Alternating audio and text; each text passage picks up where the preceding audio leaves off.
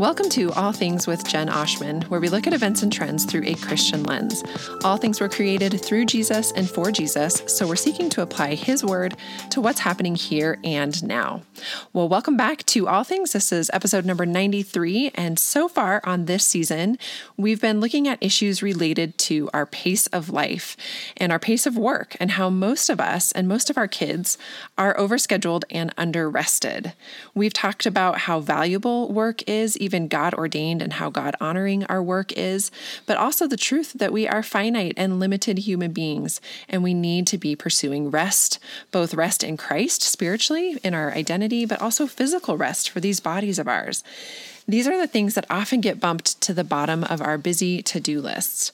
We all agree that rest is good, and yet few of us are getting enough rest. So, that is the topic. That's kind of the theme of the last few episodes. It's where we're going to camp out for one more episode today. Um, I just want to share with you that before the pandemic, research shows that American workers only took about 54% of their paid time off days. I don't know if that's you, but um, I, I can't imagine only taking half of our days off. What are we doing? Why are we not pursuing the time off, the paid time off we've been allotted by our employers? Um, and maybe you already know this. The American Academy of Sleep and medicine says that adults ages 18 to 60 need at least seven hours of sleep a night, and that one third of us aren't getting that. So, one out of three adults is not getting sufficient sleep um, on a regular basis. As a people, we are clearly averse to getting the rest we need. Well, if you've been listening to All Things for a while, then you know a couple things about my family. One is that this past summer, we took an extended sabbatical, which was a huge blessing, just an absolute gift of grace from God. Um, and we had some time to experience rest this summer. Another thing about my family is that we carve out, especially my husband and I, work hard to carve out one day off a week. Now, it's tricky being a couple, we're both in full time ministry. So that means inevitably we usually work all weekend long.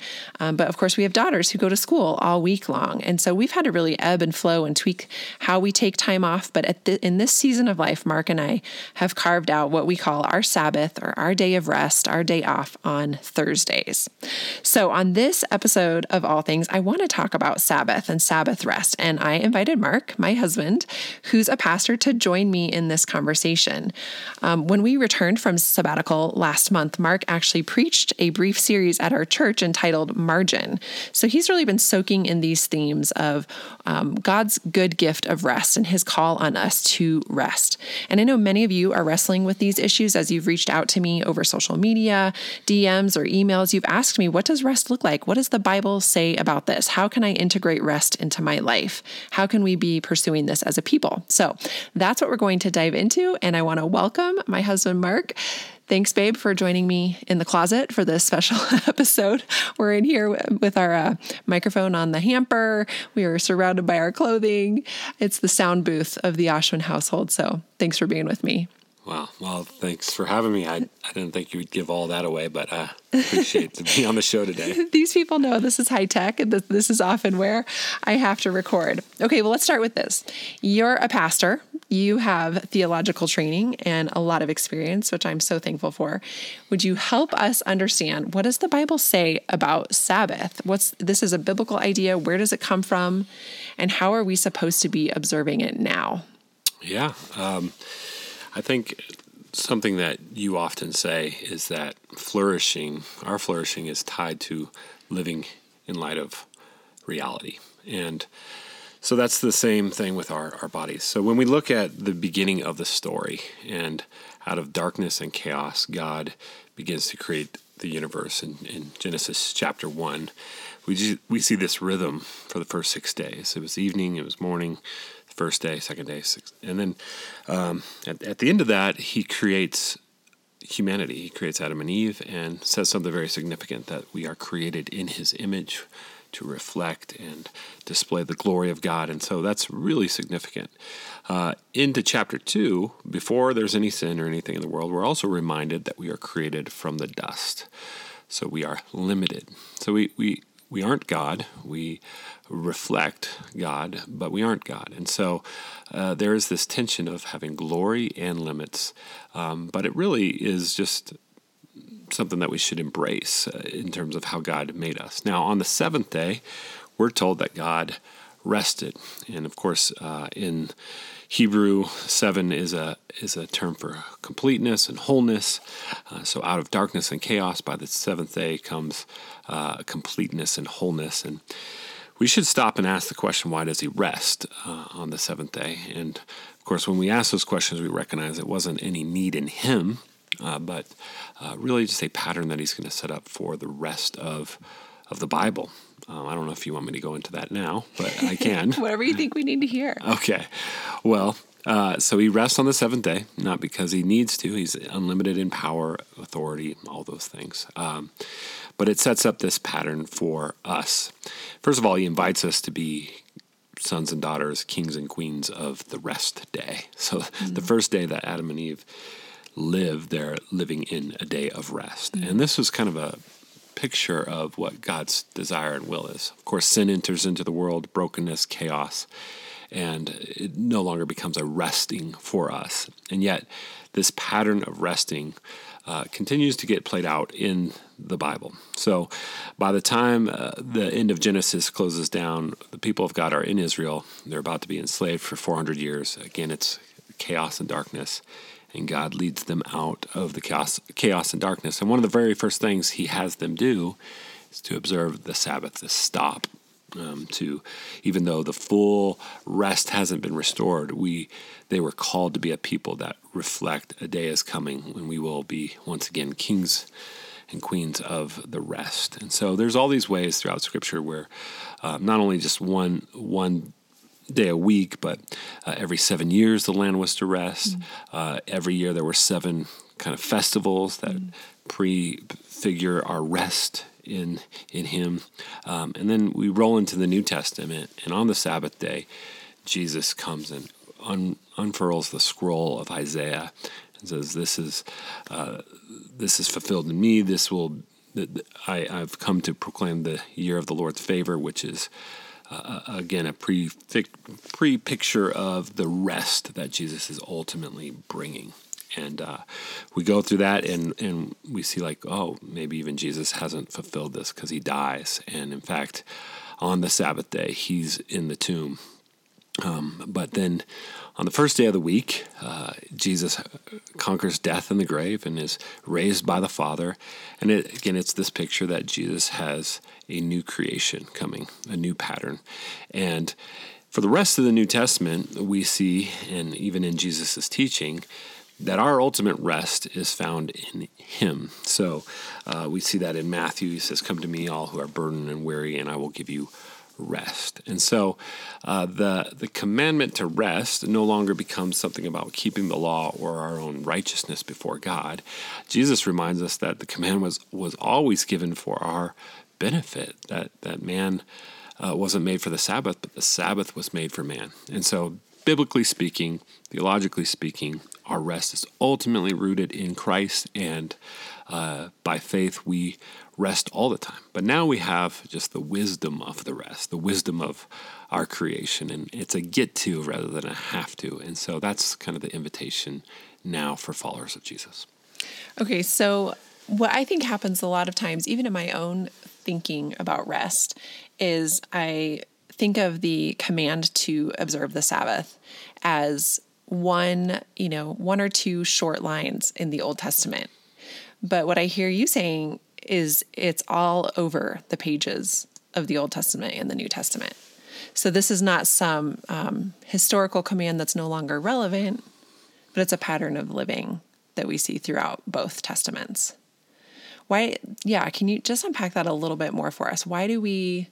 Why? Why is our thinking like that? Why do we relegate this to um, some minutia in the Old Testament when it's actually everywhere? Yeah, it is everywhere, and I think one of the reasons we uh, we resist, well, there's several reasons, culturally and otherwise, but biblically we resist because in the Gospels we always see Jesus having conflict with the Pharisees who were pursuing righteousness through uh, a legalistic view of the Sabbath. And Jesus is constantly pushing back on that, constantly saying, "No, it's it's okay to do good on the Sabbath." And again, man was not made for the Sabbath, but the Sabbath for man. And so, I think there's just this idea of like, well, we we're not under that anymore. We don't have to do that anymore. And in in doing that, we even kind of miss the whole original purpose of the law. The law is good. Like you read the Psalms, and they are delighting in the law. It's not like, oh, I can't believe I have to do this. And so Jesus is just restoring the goodness of the law and having fulfilled the legal requirements of the law all we get is the goodness of the law now. And so uh, it's not about our self-righteousness it's about again living in congruence with the way he created us. Do you feel that tension? I, I love how you said um, it's no longer a have to it's a get to. Um, and you've said that you know to me before as well. Um, i certainly resist the sabbath um, at times it has become a discipline for me to really embrace rest. Do you feel that tension? Um, did you used to? Have you kind of overcome that? Is it a regular tension for you, the get to versus have to sense of resting? Sure. I mean, I think we don't really understand the, the biblical view of rest. So we might have days off, um, and then we just pack them with things maybe that we like to do. And mm-hmm. and you know, in the New Testament, part of that's okay, that's fine, but it is still missing the intentionality of pausing, reflecting, worshiping, resting, enjoying a day. So I, I, think what I've learned over sabbatical, I think you're getting into that, but just in, in books and meditation about this whole thing is that there are there are things that um, are restorative to my mind, my body, and my soul.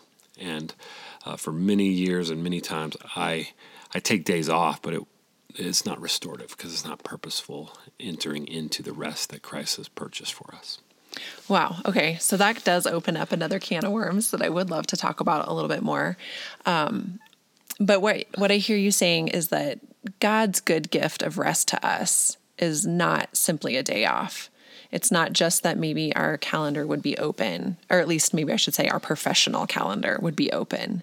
Because as you say, we tend to fill our days off with other things. I mean, sometimes our days off are super busy because we're doing other things that maybe we enjoy, um, but are not necessarily restful or restorative, as you said. So, I mean, ideally, what would i guess for each person maybe it looks different but what are the kinds of things we should pursue on a day of rest? Unpack that a little bit more because i feel like this is so foreign for our way of life. So what are what does that look like? Yeah i mean uh, you mentioned we're in ministry so it's a little bit different because we're we're working on a um, a day that is off for a lot of people.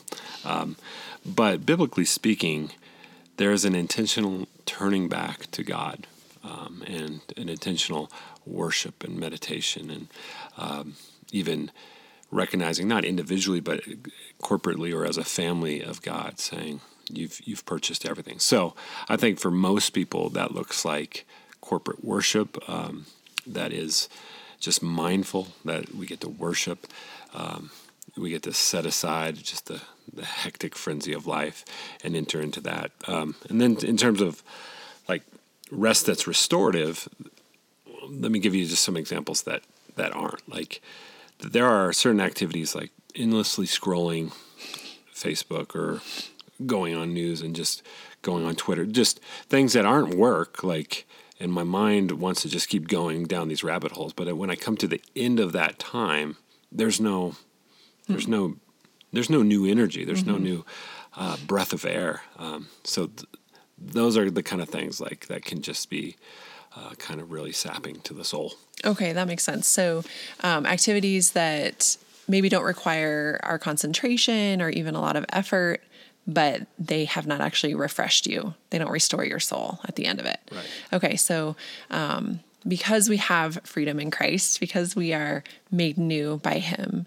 we have the gift of setting aside a day a week where we can pursue activities that do restore our souls. Is what I what I'm getting from you. Is that, um, in other words, you know, when I take my day off with you, um, it shouldn't be just a time for me to rest my body and my mind, but also an opportunity to renew my mind, to turn towards God, to remember what He's like, to meditate on His Word, or soak in worship music, or do some activities that help me to remember His character mm-hmm. and His goodness to me. Yeah, absolutely. So um, for us, that often will look like getting back out to creation and remembering that creation is good. And it's just different walking in the mountains than it is mm. um, even watching a TV show on Netflix. That's not bad. It's just not. There's not a net positive on some of those things. So I think just intentional, and then throughout church history, some some have said, and I think they're right. Like if you if you labor with your mind, you rest with your hands, and so you um, if you're in an office all day, maybe you go and and find some really good restorative work when you are actively in the presence of God and in the garden. Or mm-hmm. and if you work with your hands, you rest with your mind, and so you kind of slow down the body and you're actively engaging the presence of God um, with just maybe some some reading or some meditation on who God is for you. Yeah, that's good. Um, professionally speaking, for you as a pastor, you know you work basically six days a week. What do your rhythms of rest look like professionally? Like, how do you stop yourself and say, now it's time to rest, whether that's daily or weekly, or what are some things that you do? Yeah, specifically in terms of rest, I think one of the problems with COVID and the massive move home, I mean, we were already working from home already, but um, the we just see a trend of people just working nonstop because they're always home, therefore they're always at work. So I think it takes intentionality on a daily to um, to stop work at a certain time, to be intentional about going to bed at a certain time, uh, waking up uh, at a certain time, like just that rhythm and um, knowing that I start work at this time, I stop work at this time. So daily, it looks like that. Uh, professionally, yeah, we take Thursdays off, and um, again, in that we are trying to be intentional with each other and mindful of God's presence, and so we're still reading the Bible, we're still thinking through those things. Um, yeah, I think that starts to. Yeah, for sure. It's hard. I mean, what you said is our offices are at home, like many of our listeners, you know, um, and there's always more work to do. There's just never, it's ne- I'm never going to reach the bottom of my to do list. There's always going to be a chance for me to do a little bit more women's ministry, a little bit more writing, a little bit more reading and studying. Um, so for me, you know, and I know this has been your experience as well, but it really has been a discipline to trust that the work I've put in today is enough and I I I am not going to somehow improve um, myself or my work if I just keep going, but just to r- literally rest figuratively and spiritually, um, physically and spiritually, yeah. and just close the laptop, close the office door, and say enough is enough for today. Right. Um, one thing that I want to share that I've been doing the last couple weeks, this is brand new, so not necessarily tried and tested, but so far I'm, I'm really loving it. Um, and maybe this would help us a listener, but working from home, especially when you're alone in your office, there's like very little accountability. so I can, um, I can allow my mind to wander and I can scroll social media or I can go check the news or I can check out, you know, for a half hour or more um, without even realizing it. And so um, our family does something with money that I've decided to translate to time. So we keep a pretty strict family budget and we have um, a place where we document where we spend every dime. And that's been really helpful because at the end of the month, we can look back and go, where, oh, where'd we spend all our money? Oh, well, right here. I know exactly where we spent all our money. So I've actually been doing that with my work days. And for me, for my personality, just how I'm created, that's been so helpful. I've been literally writing down how I spent my time 7 to 8 a.m., 8 a.m. to 9 a.m., 9 a.m. to 10 a.m., and seeing where my time goes. And that practice of documenting it, for one, keeps me on task because I want to look back at that that list and go, you know, look at that. I did not spend endless hours scrolling on social media. I actually spent some good hours working. But also, it helps me look at it and go, yeah, I I did already put in 8 to 9 good hours of work today. I can and should stop. Um, and if I don't document it, then I think, well, I better keep going. Uh, maybe because I did waste time earlier in the day, or because I just feel like it's not enough. I didn't get enough done. I need to keep going. And so I'm, I'm very tempted to work into the evening or to work on my Thursday. Um, so I don't know if that helps anybody listening, but keeping a log of how I spend my time has kept me accountable and made me feel more free at the end of the day to close the laptop, close the office door, and rest. For sure. Um, do you have other any like tips and tricks that you would recommend along those lines? I mean, some things that you have integrated into your life Yeah. to help you pursue rest. Well, yes, um, I think just taking advantage of some of the techn- technological margin that is out there. Now, I will say this: the the technological world and social media and our devices, they are literally designed by multi-billion dollar companies to keep us addicted to them. So there's a lot of force working against us. So it, it, it feels a little bit disingenuous to just say be more disciplined given the culture of distraction that is just built. Um, and yet, uh, I don't want to use that as an excuse to not. So we try. I, I've I've blocked out um, many many blocks of focus on my computer and my phone, so I'm not getting. I turn off all notifications. I'm not getting any um, texts. I miss a lot of texts. I, I'm not. I don't know when my emails are coming in. Um, so that gives me focus, one to work, but it also gives me focus to uh, rest. So I'm not checking my phone at night. I'm not constantly um, just scrolling because I would fill those those downtimes with just random scrolling. And again, it wasn't restorative to me. Uh, but now I find myself just throughout the day finding moments of rest instead of going to my phone i'm taking the dog out to throw the ball with her or i'm reading a book or just wa- walking in the garden and checking things out and those have been helpful practices for me Yeah, absolutely. Um, we've been, both of us have really been paying a lot more attention to our screen time. Um, I have uh, multiple venues of accountability for how I use my screen time. I'm letting friends look at my screen time at the end of the day and see where what I did with my phone that day. I'm texting people saying, Hey, I'm going to not check my email or my texts or my socials for the next four hours. I'm going to work deeply and they hold me accountable to it. But um, I think that we have been able to, with God's help and the accountability of each other and other people, um, remove some of that distracted, life sucking time and replace it with times of rest, which has been really good. yeah But again, it requires a discipline. You know, it's a deciding to leave the phone in the other room, not letting your phone be next to your bed, deciding at 10 p.m. that we're going to go ahead and go to bed. You know, those things where um, that we just do. We feel in our flesh that pull to keep working, to keep producing. Um, but we're not built like that. We we we're built to need rest, and so we've had to make that happen. And, and sometimes it's painful. Yeah. I would say the opposite is also true. it was interesting when we were in France this summer and we, we heard a message that was from a totally different perspective. Mm. And culturally there, they, they take a lot of time off mm. and their, their week work hours during the week are much less than Americans. And on one, one hand, we're like, wow, that's good and it's healthy. But this pastor was exhorting his congregation to say, actually, the Lord did make us to work for mm-hmm. six days. And we're, we're not to be slothful. So that's just an interesting cultural thing um, to, that we can err on both sides here. There, there's a rhythm of work and a rhythm of rest that we, we need to reinstate for our good and our flourishing. Yeah, for sure. And I think sometimes I think I'm working, but I'm actually just participating in distracted things, you know? And so just restoring those hours to actual work and actual rest and um, getting rid of the, the extra fluff. Okay, let's talk. Um, we're gonna we're wrapping it up here, but let's talk briefly about how we're pursuing rest as a family. So we've got teen daughters. We have four daughters total, but two are still at home.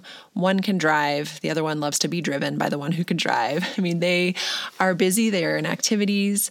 Um, they have active social lives. We have active social lives. We're involved at church, obviously. We have big families. I mean, there's so many things vying for our attention. So, um, can you tell the listeners just a few things we do as a family to make sure we're getting rest?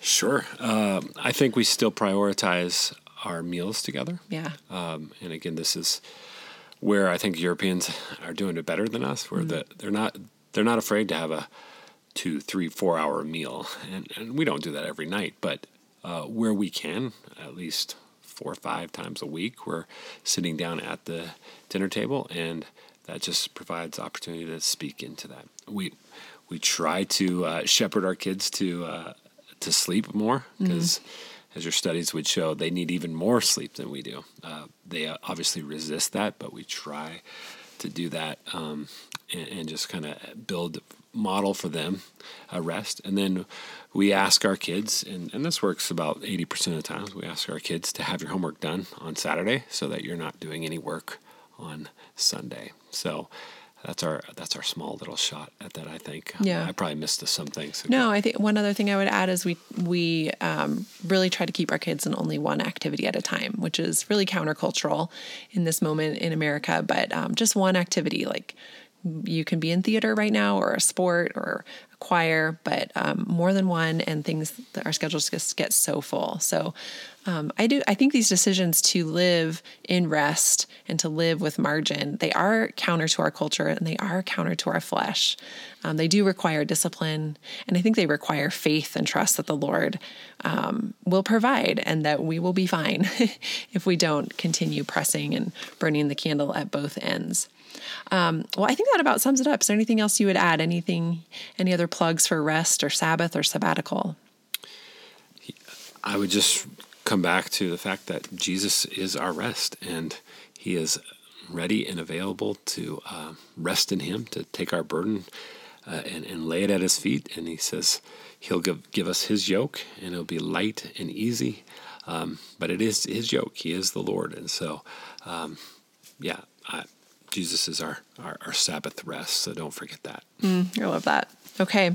Well, thanks everybody for listening to All Things with Jen Oshman and Mark this time, where we look at events and trends through a Christian lens. All things were created through Jesus and for Jesus. So we're seeking to apply his word to what's happening here and now.